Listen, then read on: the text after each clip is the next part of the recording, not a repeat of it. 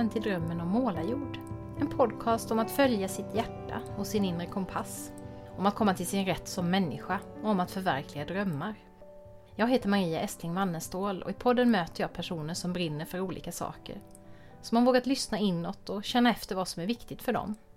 Jag inspireras av deras berättelser och tankar och det hoppas jag att du också ska göra. Då var det ett nytt år igen. Jag hoppas att du som lyssnar har haft en jul och nyårshelg helt i din smak. Vilsam eller fartfylld, beroende på vad du behöver i livet just nu. Mina jullovsveckor har kännetecknats av mycket sällskapsspel, mycket släktumgänge. Fast på julafton var vi faktiskt alldeles ensamma i familjen för första gången någonsin. Lite märkligt tomt, men också lite skönt efter de extremt intensiva sista veckorna före jullovet. Och sen tog vi igen med en massa bonusjulaftnar i efterhand istället. Och så har jag ägnat en stor del av jullovet åt att försöka få mina barn att göra något annat än att sitta klistrade vid skärmar av olika slag. Jag fattar ju att de har roligt där, det har jag också. Men det kan bli lite väl mycket av det goda när man är ledig så länge. En del spel har vi i alla fall fått till, lite utomhusvistelse emellanåt och så förstås Fröken Frimans krig på TV. Fast just det, det var ju också en skärm. Nu har i alla fall allting dragit igång igen och jag kan tycka att det är ganska skönt att vara tillbaka i rutinerna. Även om det är lite kämpigt att behöva gå upp klockan sex och ge sig ut i mörker och kyla med alla ungar. Nåväl, det kommer ju ljusare tider och det är väldigt mysigt också, det där med alla tända ljus och brasor. Och jag tror och hoppas att den här våren ska bli lite lugnare än hösten. Det ser jag fram emot. Idag ska du få återstifta bekantskapen med min vän Sara Norrby Wallin som har varit med i podden vid två tillfällen tidigare. Senast för nästan exakt ett år sedan. Då delade vi våra tankar om årsskiftet 2015-2016. Och nu tar vi en liten skridskoåtta runt det nya årsskiftet. Försöker ringa in såväl det som har varit som det som vi tänker oss ska komma. Välkommen till Saras kök!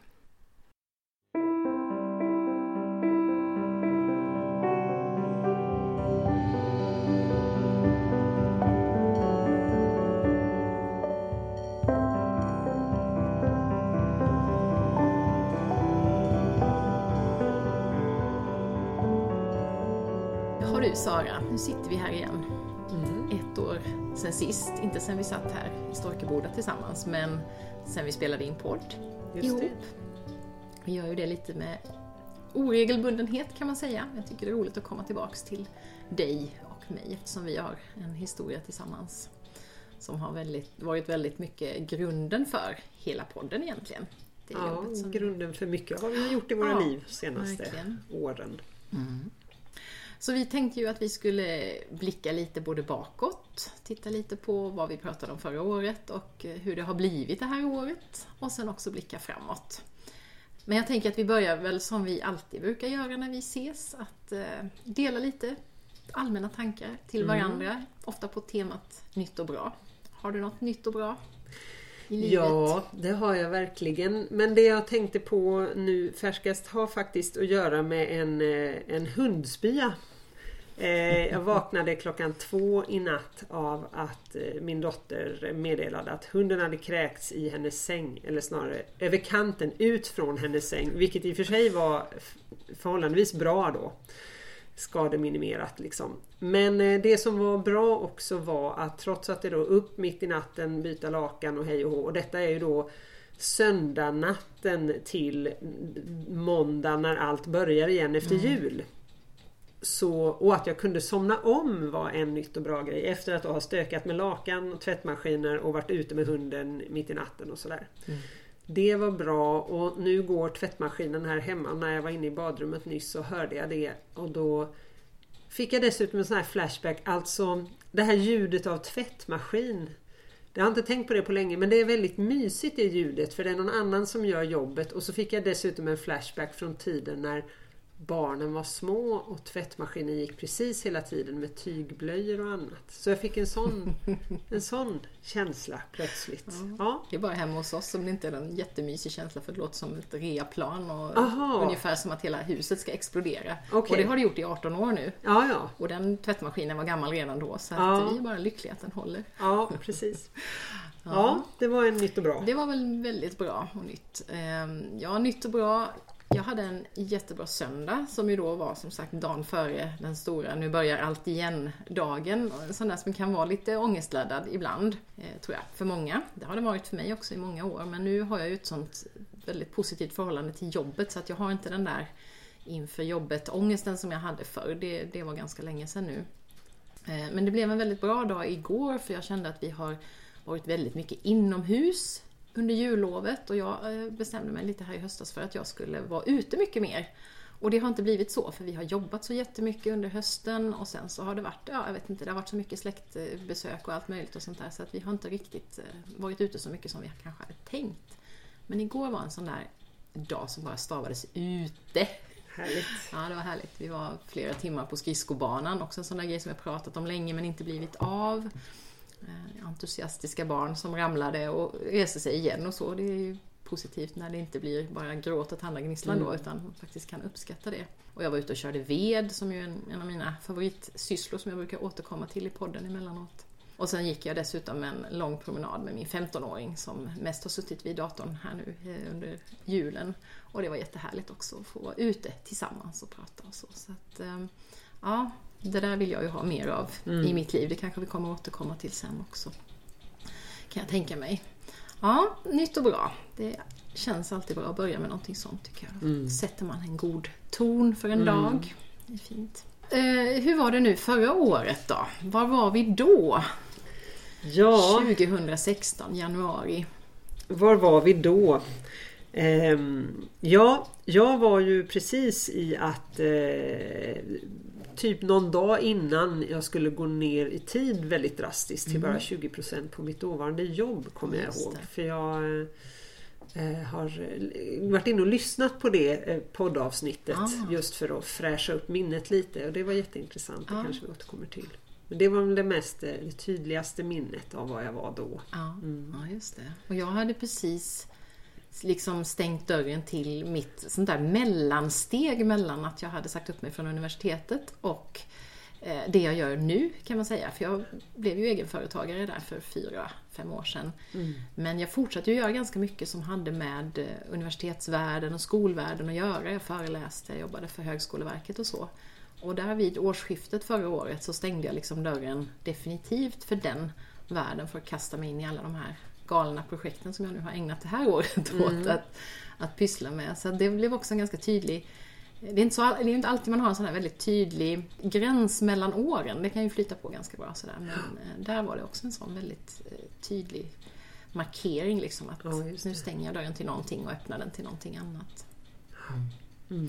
Vad hade du för ord då? Vi brukar ju jobba med ett eh, häfte som jag har pratat om en del i podden, eh, Unraveling the year ahead, där man ska komma fram till ett ord för året som på något vis ska ge lite, ja, lite ledning, lite guidning. Mm. Eller kanske lite perspektiv, för Just det var det. nämligen mitt ord, perspektiv.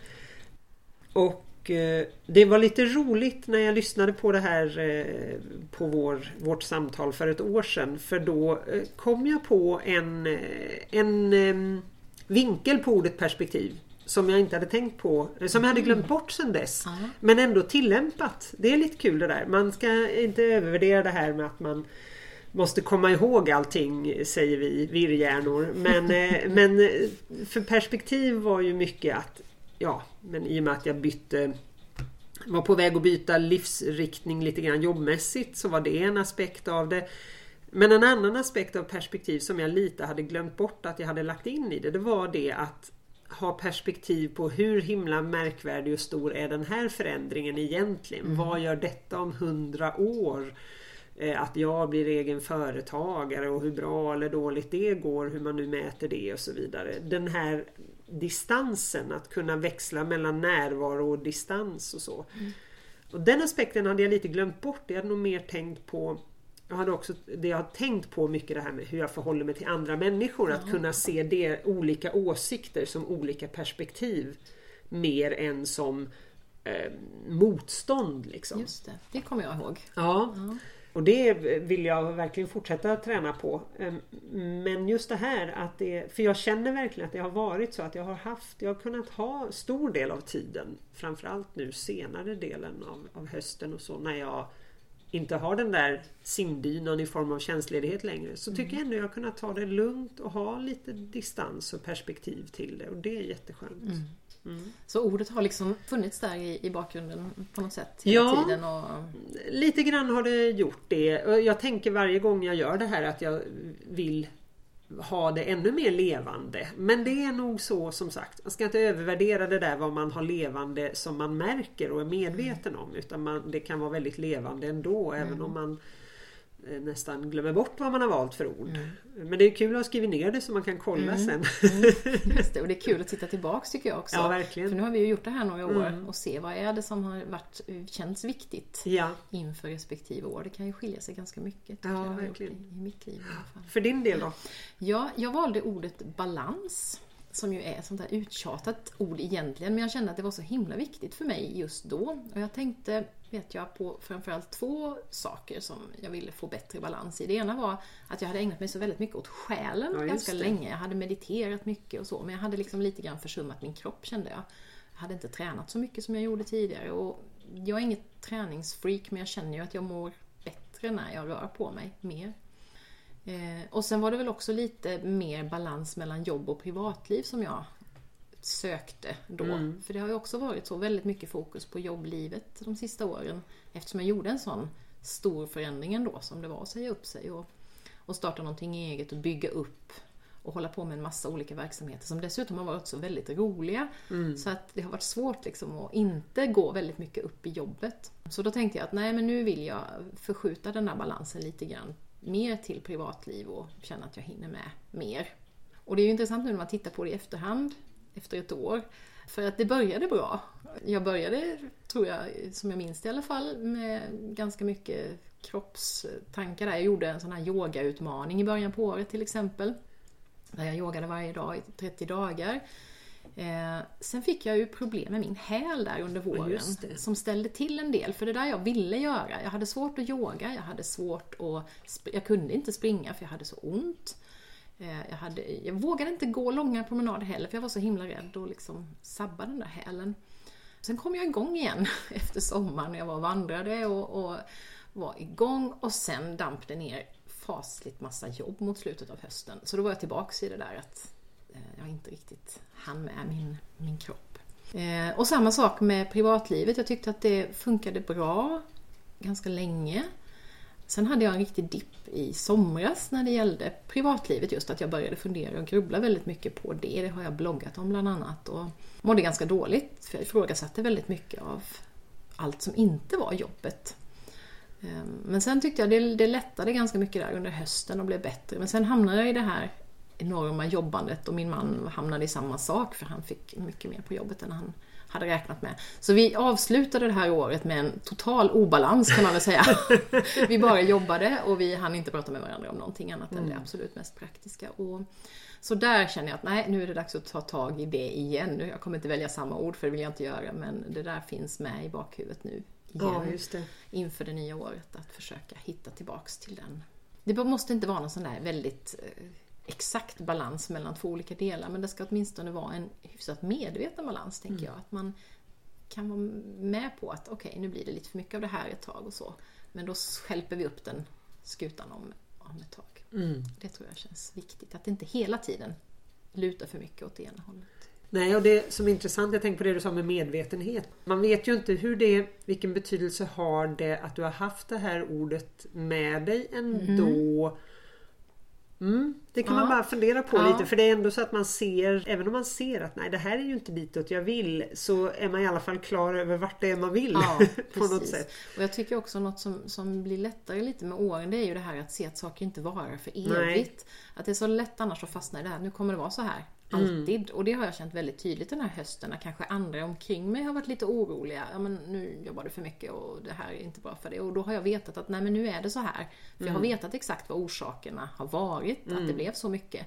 Och då vet jag också att det finns ett slut på det. Och att jag kan styra det tror jag var mycket mer så tidigare, att jag var liksom offer för omständigheterna på ett helt annat sätt än vad jag känner att jag är idag. Nu kan jag, det kan han bli sådana där obalansperioder, men då är det jag själv som har försatt mig i dem lite grann. Och då vet jag också att det finns ett slut på dem. För att jag kan bestämma mig för att nej, så här ska det inte fortsätta nu. Så det, det är någonting som jag tycker är positivt med både bli äldre och kanske i någon mån klokare även om man dippar tillbaks i sina gamla mönster emellanåt. Ja, jo de finns ju Så där. är det ju. Ja.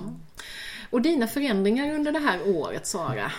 Ja, Gjort. ja men det är ju mycket att från då eh, att vara fast anställd med lite olika tjänstledighetsvarianter så från första maj så är jag då företagare på heltid. Så det är ju en väldigt stor förändring.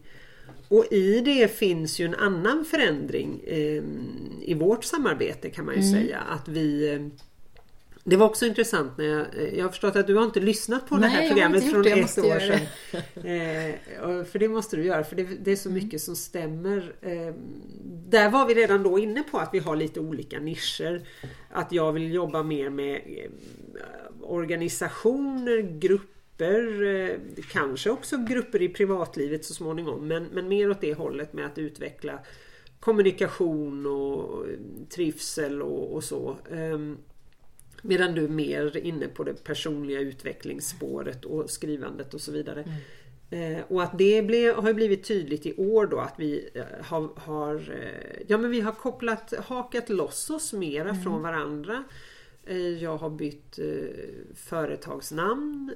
Eh, liksom knoppat av mig från varumärket Livstid till Bygga Samarbete som är mer riktat på just att vara inne i grupper som redan är ett sammanhang och bygga någonting där.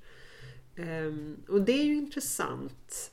Ehm, ja, det var intressant att höra att vi pratade mycket om det då Ja. fast vi förstod inte konsekvenserna Nej. av det förrän, ja var det framåt somras eller Ja, vet du vad jag tror Våren? att, att när det blev så tydligt för mig det Ja. här att jag inte, för vi var ju lite, vi var ju mer inne på att vi skulle åt ditt håll. Ja, att vi hade just det. varit mycket i det jag hade Ja, hållit på med, precis. eh, med individer och mer personlig utveckling och eh, att vi skulle mer in i organisationer. Ja. Och sen hade vi ju en liten, eh, vad ska man säga, en liten undersökning vi ägnade oss åt i våras där vi träffade personer som jobbade i olika organisationer Just det. och intervjuade dem helt enkelt för att skapa oss en bättre bild av vad, vad finns det för behov och hur tänker man och sådär.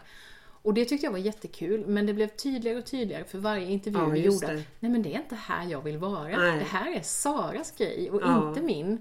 Eh, och det var ju jättebra att vi gjorde den intervjun. Ja, för annars finns det ju en risk att vi hade liksom snajt in oss mycket mer i varandra Mm. och byggt upp någonting som sen hade blivit jobbigt att kliva ur från. Och nu hann vi aldrig göra det. Nej. Så därför tycker jag det var så jätte... Så jag tackar dig väldigt mycket för att du tog initiativ till den undersökningen. För det tydliggjorde väldigt för mig Ja. också vad, ja, men just att det här är dina styrkor och inte Ja. mina. Jag, jag, jag kan funka bra i en grupp men Absolut. inte i den, eller jag sk- skulle nog kunna funka men Ja. det är inte det som jag går igång på mest. Nej. Mm. Liksom, att jobba med en, en grupp och framförallt så är jag inte så...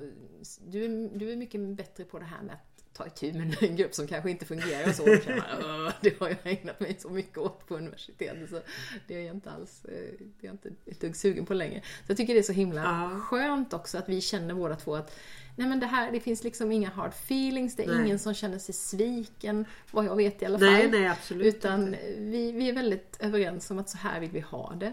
Och att vi kan fortsätta stötta varandra.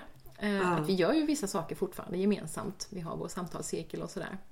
Men att vi också kan stötta varandra. I och med att jag då har varit inne på ditt spår och du väldigt mycket varit inne på det spåret jag går vidare i. eh, Så kan vi också Ja, verkligen.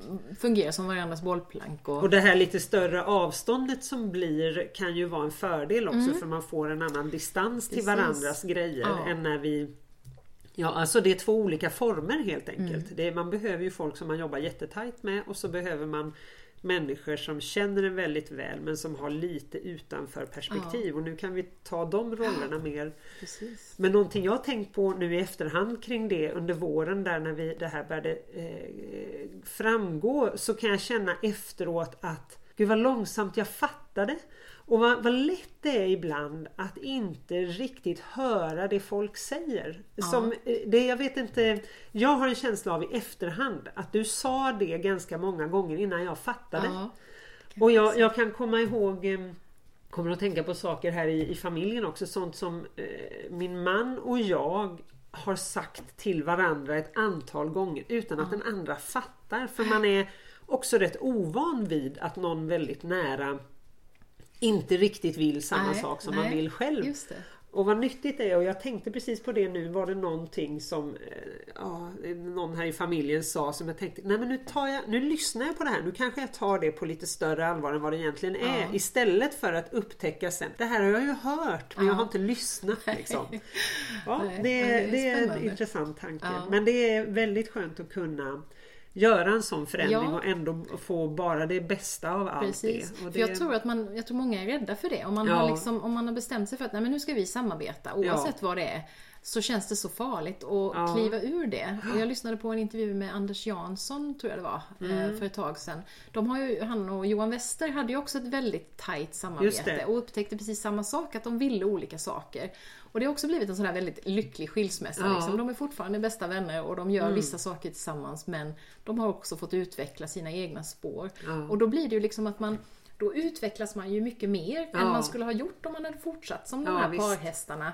Men den ena, eller båda, båda hade känt liksom att äh, det här är inte riktigt det rätta. Nu får man blomma och samtidigt så har man den här närheten Precis. och feedbacken. Och, Och att det inte hinner byggas upp det där gnisslet Nej. som kan bli som kan få väldigt besvärliga konsekvenser och göra det mycket svårare att hitta tillbaka till Precis. varandra när man väl kommer fram till att vi måste bryta upp lite här. Och jag är så glad för det, för vi, det pratade vi om tidigt när vi Ja. gick från att vara bara två väldigt nära vänner till att faktiskt jobba tillsammans Ja. professionellt. Så pratade vi ju mycket om det att vi får aldrig låta det här liksom Nej. sabotera vår vänskap. Nej. Om det skulle bli så att det blir något knak i företagandet så måste vi liksom backa då. Och det känns verkligen som att Ja. vi har levt som vi Ja, tänkte där. ja, att vi, vi. Gjorde så här. Och, och sen är det ju så kul också för att det innebär att vi kan ju gå tillbaks, vi kanske upptäcker Ja, att vi hittar nya grejer som vi vill samarbeta kring. Och då kan vi göra det. Men det hade blivit väldigt svårt om det här hade gått Precis. för långt och det hade liksom blivit... Nej och vi gör ju lite grejer ihop fortfarande men, men eh, det blir mera, tyngdpunkterna har verkligen förskjutits så. visst. Så det är ju en stor förändring för oss båda. Ja. Och sen har ju jag förändrat också då i och med att jag har infört nya saker i mitt liv. Jag har ju fokuserat mer på skrivandet till exempel. Jag har ju fått ut min roman nu äntligen. Och Det känner- pratar du om i, i det här Gör avsnittet. jag det också? Jaha, för den låg ju väldigt mycket i byrålådan där under Ja. en stor del av året. Den inte var på väg upp. Den var på väg upp fast det tog fram till hösten innan jag Ja. liksom vågade plocka upp den. Men det har också stärkt min identitet som författare och skrivande människa på något sätt. Att jag gjorde det liksom tydliga steget för mig själv att nej, nu ska jag göra detta. Nu ska jag inte vänta på att någon vill ha den här utan nu ger jag ut den själv. Mm. Och det känns väldigt bra också i hela den här processen då att ja, men där mejslar jag också ut liksom en del som är viktig i mitt liv. Och som, den har ju inte berört dig så mycket, Nej. mer än när vi bloggade tillsammans. Men skrivandet har ju varit min del och då, då har det känts bra liksom att ja, men nu stiger jag ur en sak och då lämnar jag mer utrymme för, för skrivandet. Och, ja, sen jobbet med podden och kursen som jag håller på och bygger upp och sådär också. Att, att jag hittar saker liksom som, som känns viktiga och roliga att jobba med då. Och sen att vi kan sitta tillsammans som en sån här dag Ja visst. att jobba ihop, var och en gnölar på med sitt liksom. Men, och så dricker vi te och så babblar vi lite emellanåt och, och kan eh, ge input till varandra och sådär. Det, Ja. det är ju som en fantastisk förmån att ha den möjligheten. Ja, och där tror jag också det här med att kunna skilja på vad är det jag vill se gjort och vad är det jag vill göra. Ja. Eh, för det kände jag nu också med de här grejerna som vi har gjort tillsammans. Mm. Att jo, jag vill att det ska hända. Men det är inte, ja men som nu när du kör sommarkurs i Ja, Grimslöv. just jag vill jättegärna att den händer. Men jag, det är inte jag som ska göra det nu nej. den här gången. Precis. Utan det är du. Och, ja. Ja, det, det känns roligt och det känns så bra för då vet jag att du finns också där och kan Ja, fungera som mitt bollplank när jag Mm. planerar den och så. Så det, det, ja, det är jättebra. Är det någonting som du sådär tar med dig som du har lärt dig det här året? Om dig Mm. själv eller om världen? Eller? Ja, om något som jag har lärt mig eller kommit underfund med som jag inte riktigt vet vart det tar vägen härnäst. Det är det här med att på något sätt jobba med ungdomar tror jag. Kanske till och med barn men ja, någonstans där. Det är ett intresse som jag har. Det är kanske mer en upptäckt än en lärdom. Men där finns det någonting som är ett litet opackat paket. Ehm, och sen att jag har kunnat eh, ha det här året med så pass, för det pratade vi också om senast. Det här med att lämna, ta med sig oron för eh, Ja, alltså den där osäkerheten som livet är hela tiden men som kanske blir extra uppenbart när man är företagare. Att den oron är, är, är lönlöst att försöka lämna borta. Jag har lyckats rätt så bra med att delegera den till min man om nu det är en fördel. Men, men däremot att försöka lämna oron för oron därhän. Det pratade vi om båda två och det tycker jag ändå, ja det tycker jag jag har gjort. Jag tycker bara det är oron som, som Ja. kommer ibland och rätt sällan. Men oron för oron. ehm, Och det här att straffa sig för att man är o, kanske är orolig. Det har blivit mycket mindre av än vad jag trodde. Att jag kunde vara så pass cool som jag har varit. Det är jag nog lite överraskad över.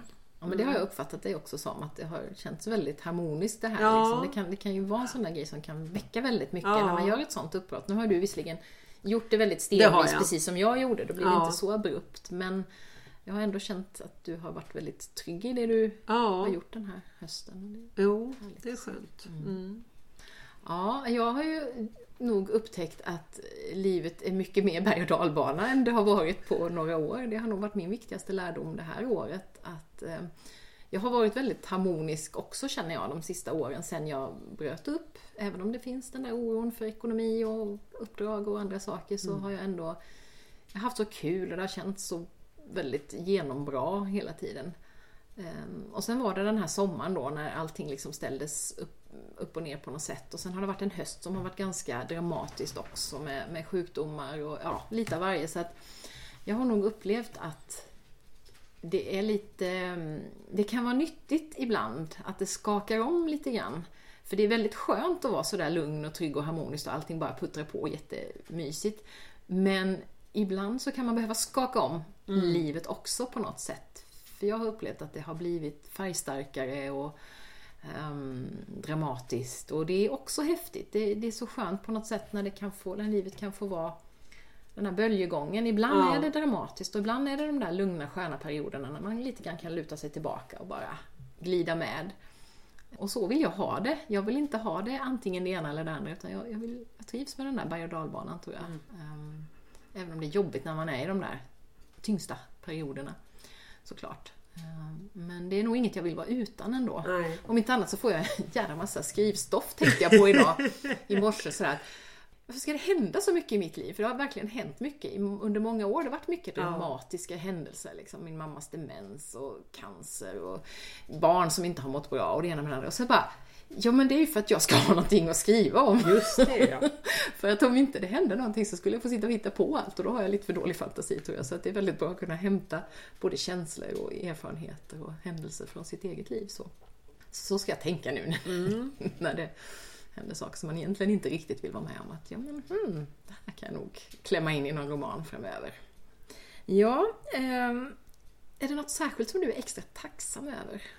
Från året som har gått Sara? Ja, det var, det var också kul när jag skrev det här när jag kunde eh, Ja, det var nog kanske inför 2017 skulle man skriva som oroade. Då kom jag på en grej. Men när det gäller tacksamhet då var det väldigt svårt att få plats med saker och ting i häftet. Eh, Men, men det jag tänker på är framförallt är det att det finns så mycket att vara tacksam över. Det är, det är verkligen härligt. Och så att att de omkring mig mår bra. Vi har en, en förändring för oss är att vi har ena dottern på utbytesår i Frankrike.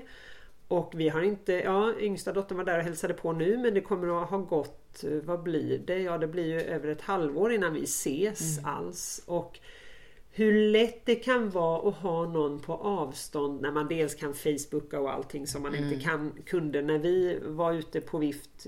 Men också när man vet att de mår bra. Eller inte mår sämre än vad som hör till Nej. på något sätt. Det. Det, det är jag otroligt tacksam över. För att om hon hade mått jättedåligt där borta, det hade ju varit, det hade varit jättesvårt. För det, det är värre när man är i närheten. Sådär. Så mycket det och att det, att det är så många människor omkring mig som trivs. Och min man har också haft jättemycket att göra på jobbet men han, jag vet inte när jag senast hörde honom innan detta säga att han tycker att det är roligt och meningsfullt men det har han uttryckt tydligt nu och det tycker jag är kul. För som sagt, du och jag är sådana ärtprinsessor och liksom, det måste vara meningsfullt allt vi gör. Medan våra män är lite mer eh, bättre på att knoga på. Men Mm. eh, det är kul att få höra från honom då att han trivs. Mm. Och lite blir det väl också att ju bättre de trivs, rent egoistiskt, ja men då, då kan jag liksom jobba på med Ja, mitt också. jo, visst, det, det det finns ju den aspekten också, även om den inte är den viktigaste. Så så tror jag. Ja, jag håller med dig, det är väldigt mycket. Jag har ju skrivit sån här tacksamhetsdagbok i tio års tid nu. Ja. Och jag tycker bara det blir lättare och lättare. Och det är ju inte så att, visst jag har gjort massa förändringar som har gjort att livet är roligare nu. Ja. Det är ju en sak, men jag tror också att jag har blivit mycket bättre på att faktiskt se saker. Eh, Så att jag behöver väldigt sällan liksom sitta och tänka efter. Hmm, finns det någonting idag? Nej. Nej, det, det finns alltid saker. Även en skitdag så, så finns Även det en grejer. hundskitdag. Ja, även en hundskitdag så kan det vara väldigt eh, positivt. Eh, mycket av det som händer liksom runt omkring. Och- Och just, just det där se de där grejerna tycker jag är så himla härligt. För det, det tror jag att jag var mycket, mycket sämre på tidigare. Då hände, det måste ju ha hänt en massa bra saker också. Men jag tror inte att jag la märke till dem så mycket. För att då blev det mycket lättare att det här som var negativt liksom tog över och förmörkade även det som var positivt. Nu tror jag att jag har blivit, det har blivit mer så att det ljusa liksom tar över mörkret. Jag lyssnade på en, eller håller på att lyssna på en, ett vinterprat med Thomas Sjödin nu. Just det. Han pratar ju mycket om ljus och mörker och det här att det behövs ett ganska litet ljus för att ändå lysa upp i ett massivt kompakt mörker. Och det, det tror jag att eh, det är en sån sak som jag märker skillnad. Eh, Men det här året så, ja alltså det finns så mycket så det, det är jättesvårt att säga en sak. Men en grej är nog ändå det här med naturen och att jag känner en längtan dit tidigare. För innan har det mer varit så att jag borde tycka att det är trevligt att gå ut i skogen, men jag har inte känt det. Har, det har varit en sån där eh, en yttre motiva motivationsgrej. Och nu så längtar jag ut hela Ja. tiden. Liksom. Och det är någonting jag är jättetacksam för. För det underlättar ju så mycket. Det gör att det blir lättare att motivera sig att ta en promenad eller ut och springa. Eller så att jag faktiskt vill vara utomhus. Jag tar små tillfällen i akt hela tiden. Istället för att tänka, "Ö, kan inte min man ta och köra in veden den här gången? Så anmäler jag mig direkt. Jag kan ta hand om veden. För jag vill vara ute. Och det, det är jag jätteglad för. Och det var väldigt mycket den där vandringen jag gjorde i september som Alltså det är så fånigt ibland. Det här är ju ingenting som är nytt. Jag menar, jag har ju bott i, på landet i 18 år. Jag borde väl veta att det är härligt utomhus. Men det var den som verkligen på allvar öppnade mina ögon för det. Så det är nog en sån där grej som jag tar med mig som en tacksamhetsgrej från 2016. Jag kommer att tänka på en sak som har lite med det här att göra eh, när eh, min man pratade med eh, min dotter Elsa i Frankrike nu då. De pratades vid igår kväll och då pratade hon om det att där har man en mycket högre artighetsnivå. Man är mycket mer, i alla fall i den familjen hon bor och jag kan tänka mig att det stämmer, att man hela tiden Frågar någon an, andra, vill du ha? Tar aldrig slut på maten utan att fråga om någon annan vill ha en bit till. Och mycket sådana här små saker eh, som höjer trevlighetsnivån och som på något sätt är ett uttryck för kan man säga den här tacksamheten eller att se det positiva, att alltid tacka för saker och ting. Jag märker att hon har blivit artigare. Hon tackar för allting jag hjälper henne med Ja. i Facebook-meddelanden och så. Och, eh, och hur hon beskriver att det å ena sidan kan ses som en fasad. Det här med artighet, är inget som står jättehögt i kurs i, i, i, som när vi pratar om det och inget som jag har varit stenhård med med mina barn eller så. Men å andras, så det kan vara fasad men det kan också vara ett sätt att hjälpa sig själv att fokusera på Eh, Gör man omtänksamma handlingar tillräckligt mycket så blir man mer omtänksam och får uppleva det positiva av det. Och säger man åh det här var jättegott om den delen av maten man tyckte var jättegod Ja. istället för om det andra som kanske inte var lika gott. Så ljuger man inte när Nej. man lyfter fram det som Ja, är just det. positivt.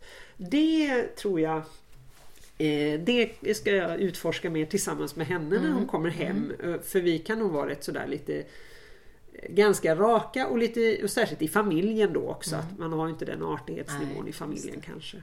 Ja, det är en aspekt Ja. av det där med tacksamhet Ja, och att lyfta fram det positiva och samtidigt vara äkta som jag tycker är intressant. Ja, för det är ju fundera på. jätteviktigt. Det har jag känt hela tiden också med Ja. det här med, med tacksamhet och sådär. Att det, det får liksom inte innebära att man trycker bort allt det andra utan det måste ju få finnas där också. Mm.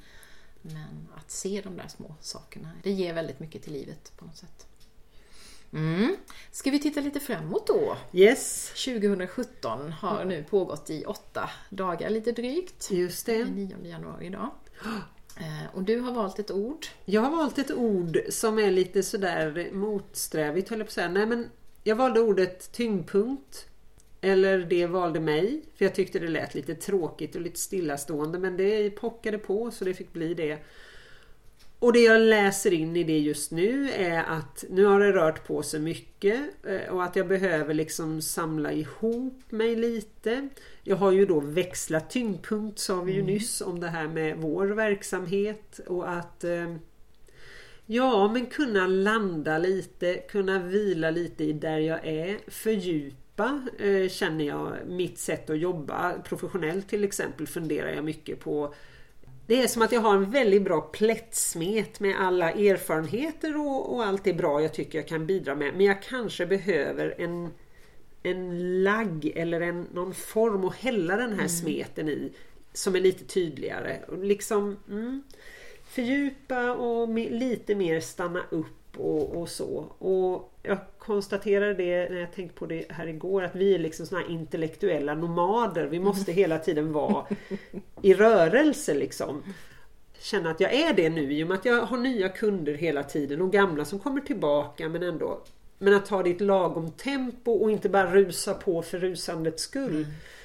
Eh, nu har jag inget som håller mig tillbaka i form av en anställning som jag måste säga upp mig från eller så. Så att eh, då kan jag, jag kan ta det lite pö om pö och jag kan fördjupa och, mm, och känna vad jag har mig ännu tydligare.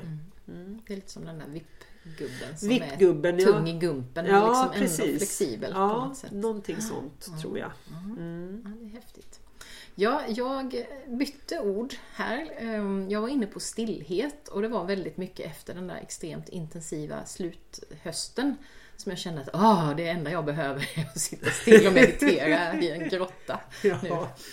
Eh, Men sen kände jag att jo, det är jätteviktigt, men jag är också jag är ju en person som, precis som du beskriver det, gillar rörelse. Jag vill inte vara stilla. Eh, och jag kände att det kanske blev lite för mycket fokus på det om jag valde det som mitt ord. Det är ju inte så att man bara för att man har valt ett ord så är det det som ska genomsyra allt.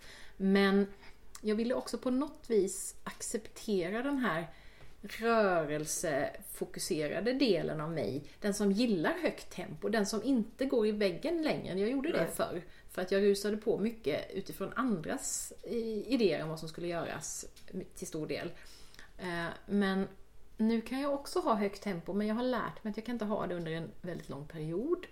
Eh, det måste vara saker som känns, på tal om mening, meningsfulla och roliga medan jag gör dem. Och då kan jag få lov att göra det ett tag, som det var här nu före jul. Och sen bryter jag liksom ihop nästan. Som jag gjorde typ två dagar före julafton. Och sjunker ihop i en liten våt fläck. Och så vaknar jag dagen före julafton utsövd, för jag har inte ställt klockan då. Och känner mig precis lika pigg som jag var i början på terminen. Och det är ju någonting annat. Det är lite som Kajsa Ingmarsson beskrev i, i poddintervjun jag gjorde med henne också. Att det finns olika grader eller typer av liksom utmattning. Så då tyckte jag inte stillhet passade riktigt. Den, den är viktig och den ska finnas där, men jag vill inte ha det hela tiden. Jag vill ha stillhet och rörelse. Och då kom jag fram till att nej, då får vi ta ett klyschord till i år. Eh, Det får bli närvaro, för det är den som är grunden till allt. Det vill säga, jag ska vara närvarande när jag är stilla och jag ska vara närvarande när jag är i rörelse. Men det är den som är det viktiga, att jag verkligen är, väljer jag stillhet så ska jag vara det för att jag vill ha det. Och f- då ska jag verkligen vara det. Då ska inte det vara en massa andra saker som pockar på uppmärksamheten just då. Då ska jag skapa det spacet omkring mig liksom. Och när jag är i rörelse, då ska jag vara närvarande i det också. Så att jag kan uppskatta allt det roliga som händer då. Eh, och inte är någon annanstans, utan ser till att jag verkligen är på den platsen jag ska vara. Och jag tänkte på det när jag har jobbat med den här webbkursen nu, att det är också en väldigt tydlig röd tråd i den. Så är det närvaron. Och du och jag är ju utbildade inom ACT och där är ju mindfulness en viktig komponent. Så närvaron finns ju liksom där som en, en grund för allting. Den är den där sinnesron vi behöver för att kunna avgöra om vi ska acceptera eller förändra till exempel. Mm. Så det tror jag är någonting som jag ska, jag ska jobba lite mer konkret med mindfulness. Jag, jag har gjort det. Jag gick min första mindfulnesskurs för säkert snart 15 år sedan tror jag. Mm. Och det har funnits där hela tiden men jag har känt att jag vill göra det lite mer fokuserat nu. Jag är inne på att jag ska gå någon typ av mindfulness-instruktörsutbildning till exempel för att få ännu fler, alltså få ännu fler verktyg att göra det som en naturlig del av vardagen. Jag har ju en del redan men, men jag vill få in det ännu tydligare. Så det tror jag. Det blir spännande att se nästa år hur det har gått med den närvaron. Och det slår mig nu, vi har ju lite skvallrat för varandra om vilka ord vi har valt innan vi satte oss ner nu. Men nu när jag hör eh, oss prata så hör jag ju hur väldigt parallella Ja, de är. det är de. Det tänkte jag på när du sa Ännu ditt mer än vad jag fattade när vi bara nämnde dem kort innan. Eh, Och sen tänker jag på också Det måste varit vid det för ett år sedan när vi pratade om att eh, inte nödvändigtvis nyduschad men närvarande Mm. pratade vi om i olika möten och så. Och det, ja, det stämmer fortfarande. Det. Ja. ja men det är ju det, för är man det Ja. så blir ju livet blir ju så annorlunda Ja. om man kan vara där man är. Och det, jag tänker på, det knyter ju an till mitt förra års ord balans också. För det handlar ju väldigt mycket om att vara närvarande i familjen till exempel, Mm. vilket jag har haft svårt för. Det kan jag villigt erkänna. Just för att jag har varit så himla fokuserad på jobbet och tyckt att det har varit så roligt så har jag haft svårt att ja, men liksom inte kolla mobilen när man Mm. håller på med någonting med barnen och så. Och det är jättestörigt, det har de ju varit på mig om. Och det har blivit väldigt tydligt för mig för att jag i höst har testat någonting som heter Special Time. Som jag fick det. tips om av um, Medicine Story, eh, vars bok jag håller på att översätta tillsammans med Sanna, min dotter då. Och det, är ett begrepp som han pratar om där, att det är så viktigt ibland att, att ett barn får ens fulla uppmärksamhet. Och det märker jag ju så tydligt just i en familj där vi, där vi är så många och det är så mycket eh, kaos liksom en stor del av tiden. Så vi har testat det nu ganska mycket under hösten, att vara en timme till exempel då med ett barn, där det barnet får bestämma allt. Och då lägger jag verkligen undan allting och då märker jag ju hur mycket roligare jag har tillsammans med den ungen, även om det är någonting som jag inte är så himla intresserad av. Typ spela Minecraft eller rita Pokémon-gubbar. Alltså i vanliga fall så kan jag göra det där och så känner jag mig hela tiden att äh, det är något annat jag hellre skulle vilja göra. Men när jag gör det här mycket mer medvetet så, lägger undan telefonen, Mm. säger till alla andra nu får ni inte störa oss för nu ska vi rita Pokémon här i en timme. Det blir på ett helt annat sätt. Och jag känner igen det från när jag var gravid, eller inte gravid utan eh, hemma med eh, Adam, minstingen Mm. här, när han var nyfödd och jag eh, gjorde saker långsamt. Jag gjorde tråkiga saker långsamt istället för att liksom jobba undan dem snabbt som jag annars brukar göra för att komma till det där roliga. Ja. Så gjorde jag det medvetet långsamt. För jag gick med honom på magen. Han hängde ju jämt i min Ja. bärsele så jag hade liksom alltid honom mellan mig och det jag skulle göra. Vilket innebär att jag kunde inte göra saker fort. Nej. Och då tog tvätten dubbelt så lång tid att vika, eller maten att laga, eller diskmaskinen att plocka ur. Och så blev det roligare och det var en sån jättekonstig upptäckt. Det borde ju vara ännu tråkigare om man håller på ännu längre med det. Men det blev inte det, för det blev någon sorts närvaro och meditation i att göra saker långsamt. Så det har jag haft med mig ända sedan dess. att Då och då liksom kommer jag på det, att just det. Om man Ja. gör saker på det sättet så blir det inte bara att man kanske gör dem bättre, för man slarvar mindre, utan att man faktiskt också upplever dem som roligare.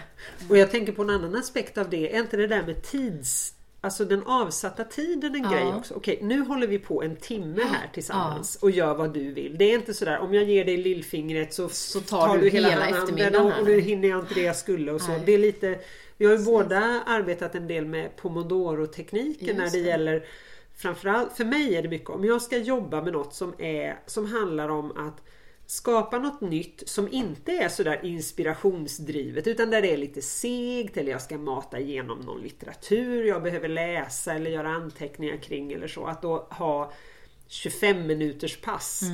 Jag vet, särskilt när jag satt och skrev någon policy på mitt gamla jobb. Och du vet så här superspretigt och diffust och ingen människa vet hur det ska se ut och det finns massor med exempel och så. Men då körde jag 25 minuter i taget och så 5 minuters paus. Och då, om jag så bara satt och glodde in i den tomma skärmen i 25 minuter så jobbade jag med den Ja, saken. Jag kollade inte mail, tittade inte på telefonen. Så, och då känner jag att jag gör något ändå och sen efter 25 minuter tar det slut. Ja. Liksom. Då har jag en paus, sen får jag se om det nästa 25 minuter också ska handla om detta. Men just det här med den avgränsade tiden tror jag är en eh, poäng Ja. i sig också. Det tror jag absolut. Ehm, För då behöver man inte hela tiden vara på flykt. Att hur länge Nej. ska jag sitta här nu och rita Pokémon-gubbar? Liksom? för det är det jag tror jag hamnar i i vanliga ja. fall. Liksom, att jag, jag längtar till något annat för jag vet inte när det här ska Nej. vara. Och nu vet jag så tydligt och då är det Ja. mycket lättare att fokusera. Så det kan jag verkligen rekommendera att testa. Och, det, och som någon skrev att ja, men det där borde man ju göra även i umgänget. Det behöver ju inte bara handla om barn Nej. utan med vuxna också. Att man bara bestämmer att nu får du bestämma vad vi ska göra. Du får prata om vad du vill. Eller Visst, en och aktivitet. med sin partner, Med sin partner liksom. inte minst. Nej, ja. Mm.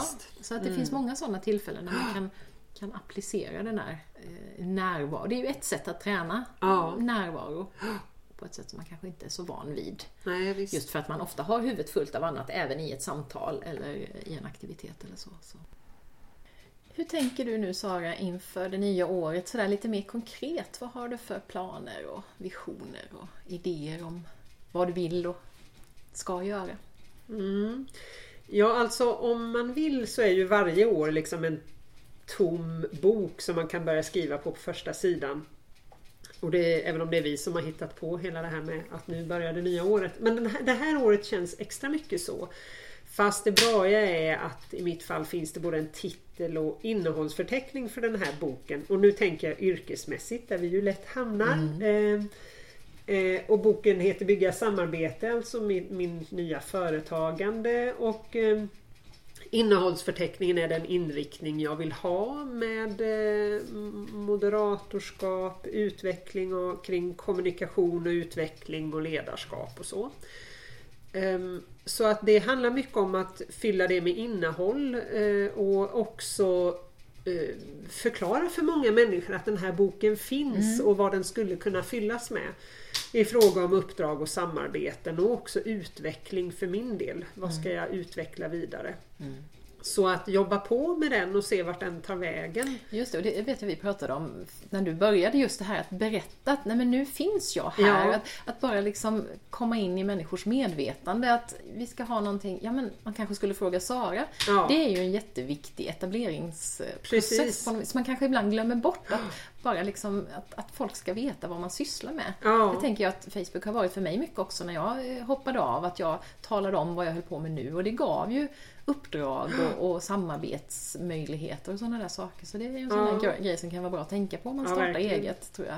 Och då underlättar det ju mycket att ha, att använda de kontakter man har. Mm. Liksom att tala om för dem, inte för att, inte för att sälja till dem nödvändigtvis utan mer för att Hej, jag finns och sen kanske de tipsar någon vidare eller, eller så. Mm. Och, ehm, eller som nu hade jag fått ett mail här med att någon som, ja men vi kanske kan samarbeta på något sätt. Och så. Mm.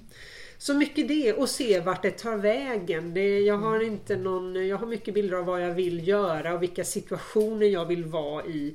Men vad som, var tyngdpunkten hamnar och så, det får rätt så mycket det får ge sig och sen får jag väl utvärdera i slutet av nästa år. Har- Är jag på väg åt rätt håll nu tycker jag eller behöver jag eh, styra om lite grann? eh, Så. Men det känns väldigt spännande. Känns som jag både har koll och inte på något sätt och det är rätt härligt. Nej. Och det är kanske är bra att det är så ibland. Ja. Det inte är så himla mycket som är Precis. planerat. Det har vi pratat mycket om, Ja. Sanna och jag då. eh, Just det här att hon har en tendens att planera in all tid Ja. och så blir det för mycket. Och att våga vara i det där att nej, jag har faktiskt inte så mycket inplanerat Nej. nu, hur ska det gå?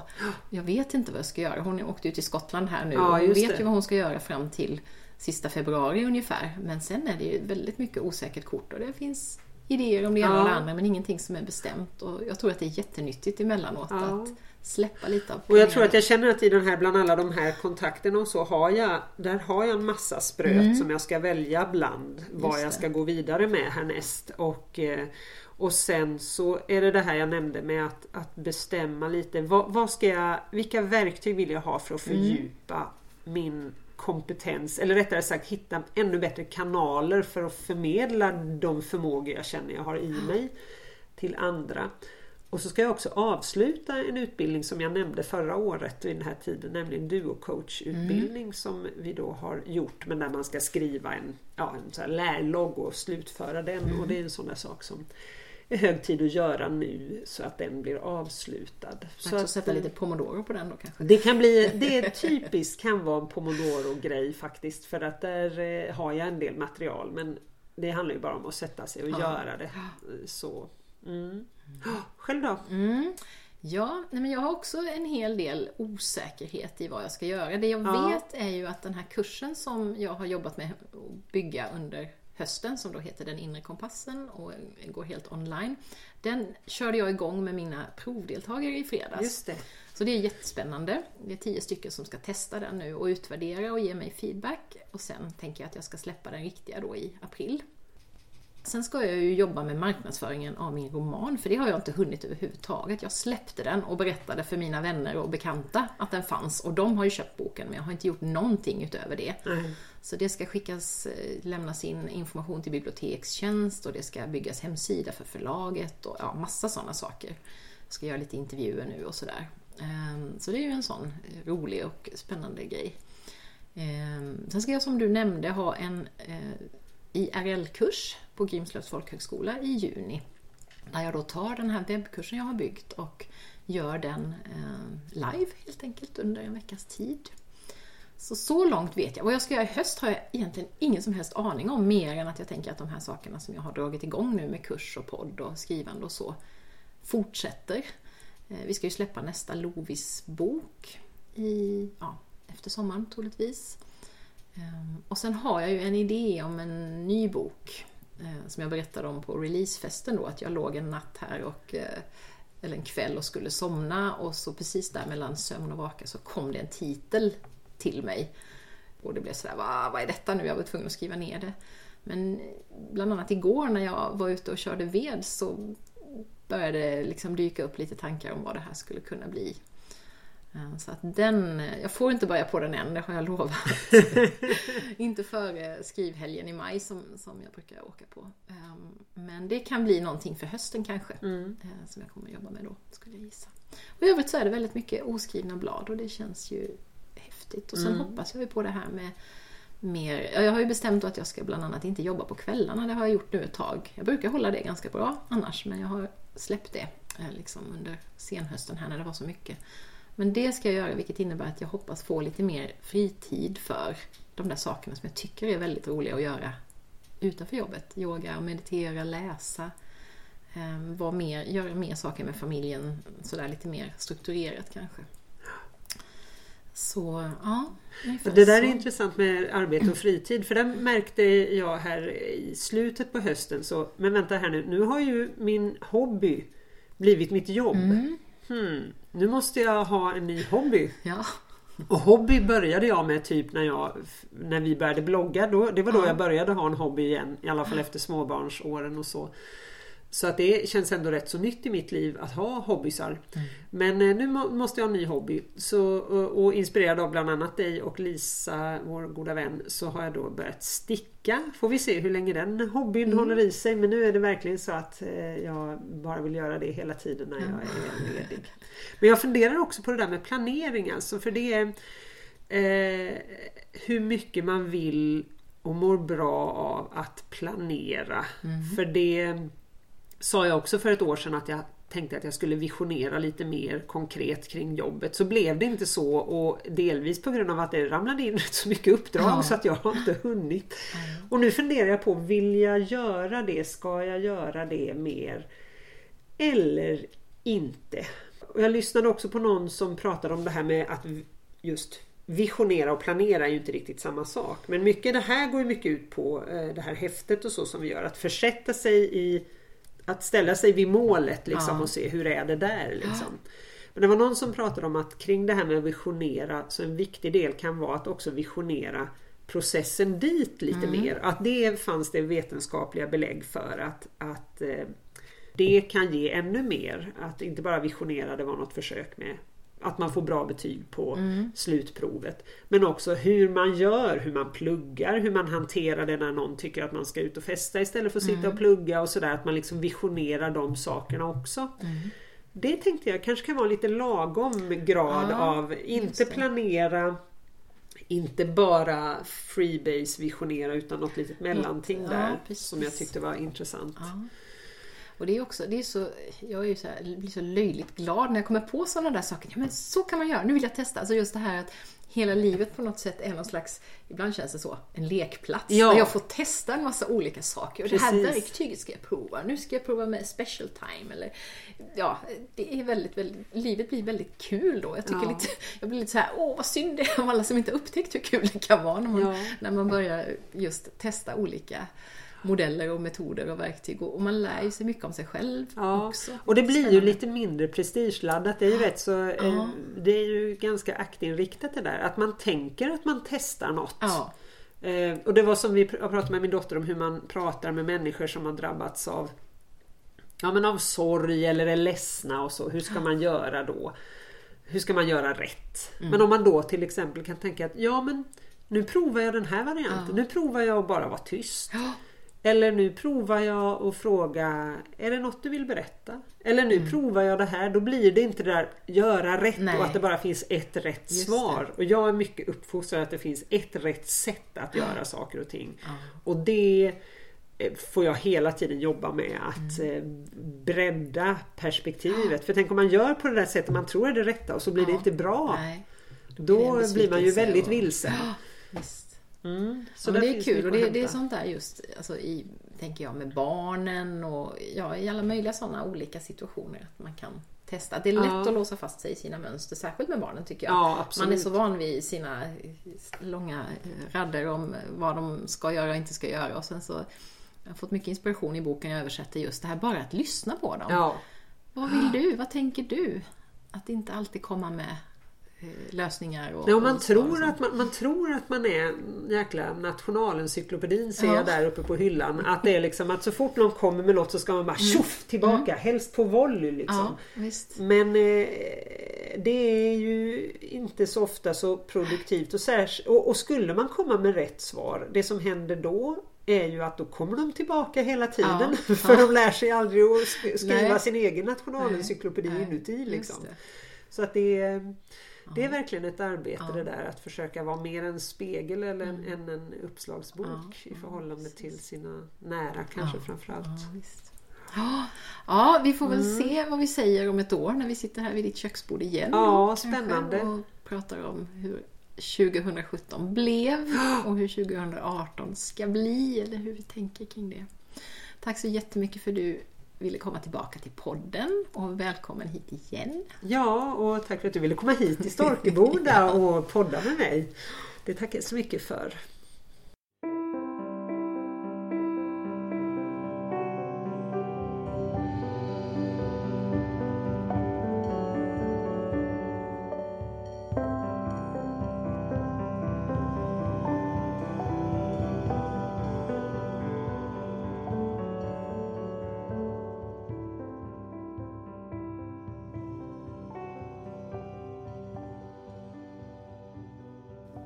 Alltså min vän Sara Norby Wallin.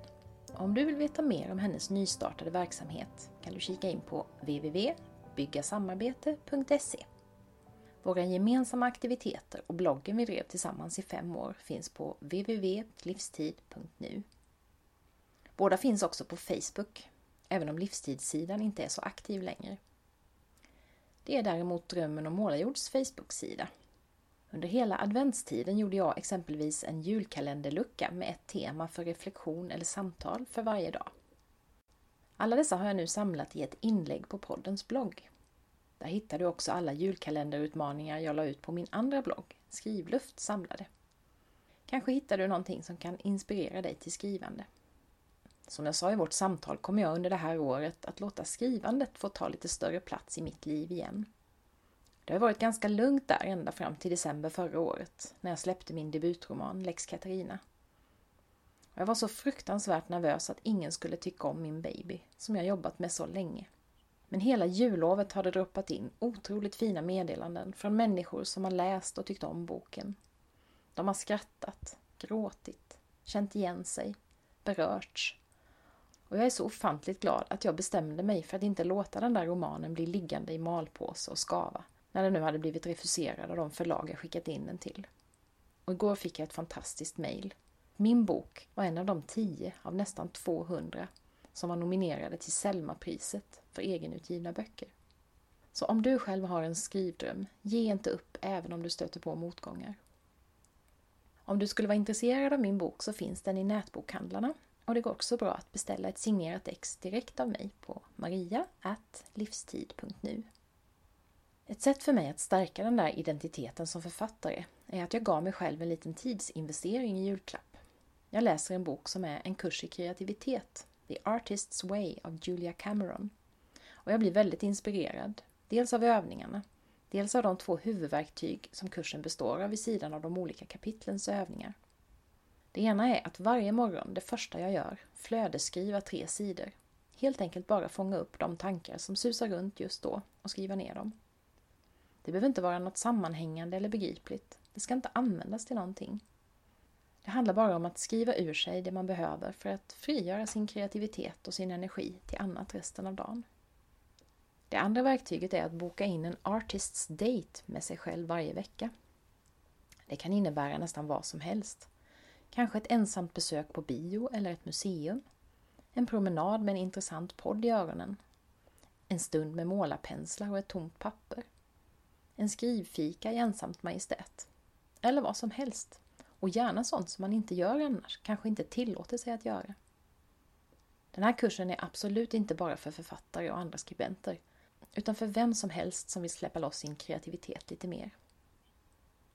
Något annat vi pratar om i podden är tacksamhet.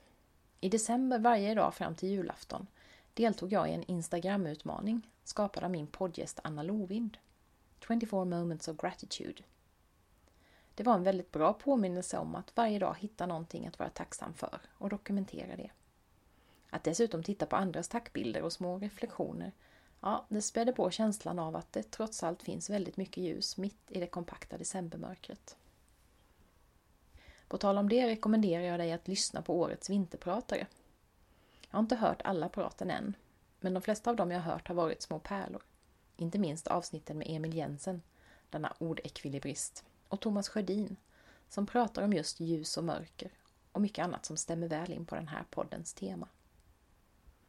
Nu vill jag önska dig en riktigt bra start på det nya året. Vill du liksom Sara och jag se tillbaka på 2016 och blicka framåt mot 2017 i lite mer strukturerad form rekommenderar jag dig Susanna Conways Unraveling-häfte som jag lägger en länk till. Det är ett omfattande material och man behöver absolut inte göra allt, men här finns mycket bra att hämta. Om du bor i Växjötrakten så är du också väldigt välkommen den 26 januari då Sara och jag kommer ordna en liten after work där vi kommer att prata om året som har varit och det som ska komma framåt framför allt. Jag lägger en länk till det också på poddens Facebook-sida. Tack för att du har lyssnat och välkommen tillbaka. Hejdå!